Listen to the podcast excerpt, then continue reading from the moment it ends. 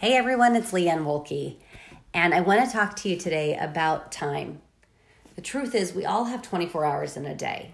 Mother Teresa had 24 hours, the President of the US has 24 hours, Jesus had 24 hours. Everybody gets 24 hours. And I often find myself looking at the list of things I have to get accomplished in any day and looking at the clock and thinking, there's no way this is ever going to work out. I know for me is in college, I actually worked for Franklin Covey. Um, and that was fantastic because I learned a lot about time management. I often say that my Franklin planner is what got me through grad school. Being able to plan, being able to look, being able to see what it was I needed to get done, and then executing that plan. However, as I became involved in more things and my days began to get more complicated, the list got longer and longer, and suddenly I found myself feeling very burned out, overwhelmed, and unable to even get the things on the list off. As I record this, I'm sitting here looking directly across my office wall with a whiteboard with again more lists, and the lists seem to be everywhere. Um, I know for me that a lot of times in my uh, desire to want to cross off things off of the list, I'll do the things that seem important or necessary and leave those things like self care towards the end, which sometimes, unfortunately, tend to get pushed off the schedule given any given any given the day and the amount of time I have available.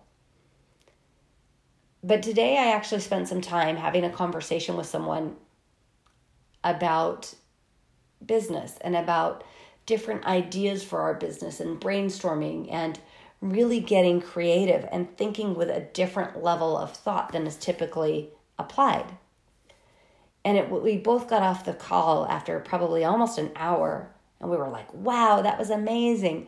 Because it was something that happened in that space of collaboration, something that happened in that timeless space where neither one of us was looking at a clock or trying to just tick it off as a thing to do. We were able to begin to see things differently we were able to shift our perspective and able to see the blind spots that each one of us had that the other was able to help illuminate. And so my my thinking is by having still that list of to-dos, so to speak, but instead playing for a result. Really looking at what's the most important thing that's going to get me to that ultimate outcome, that big dream that I have. And so much of that goes back to coaching mentality is it's looking at, okay, what is it I want to accomplish. Any sports team, when they begin to hit the court, the field, the court, course, if it's golf, whatever it is, they have a plan. Like, okay, my goal is to get the ball down the court to the basket. Or my goal is to hit this little tiny ball hundreds of yards towards a tiny little hole at the other end of the field. Um, obviously, I'm a really bad golfer, but I think to go about your day without an end game, without an idea of where you're trying to go, is like hopping in your car and trying to get to LA and not knowing where you're at. You need that GPS, you need that sense of connection, you need that sense of direction so that you can ensure you're going the right way. And then you need to have feedback along the way. So this girlfriend and I were talking, and she was saying she wasn't really clear on some of the metrics for her business. And without clarity about the metrics, it's impossible to grow anything. If you're trying to lose weight, but you don't know how much you weigh, well, again, it's difficult because you don't have that hard metric.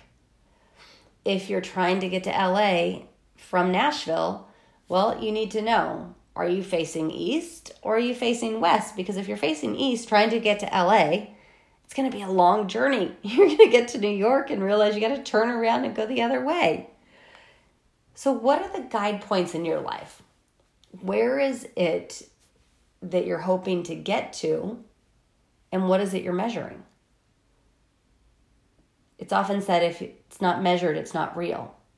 So, if you're trying to grow a business, are you trying to get X number of people in the door? If you're trying to lose weight? Are you trying to lose X number of pounds? If you're trying to gain more knowledge, are you going to read X number of books per month? What is it you're up to? Without a vision, people perish. We've heard that said for years and years and years. But what is your vision? Are you stuck in the day to day to do list that you lose sight of the vision? And it's so easy to do. For me, I found a mission statement that I wrote when I was about 20, and it was tucked away in a coaching book I had that someone had given me when I was, I think, 22. And it was a book um, with material by Thomas Leonard, who founded Coachville, which is a school that I did my coaching training through.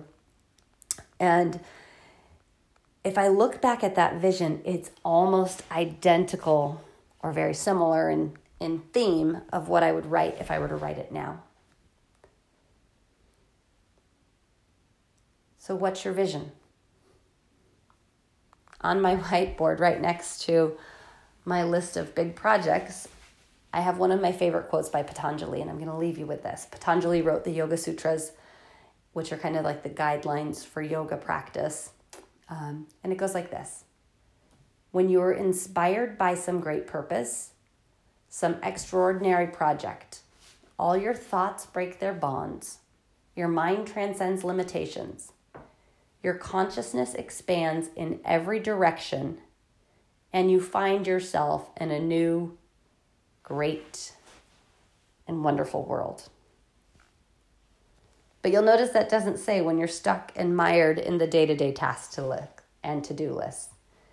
It's when you're inspired by some great purpose, that extraordinary project that you're after, that big dream in your life.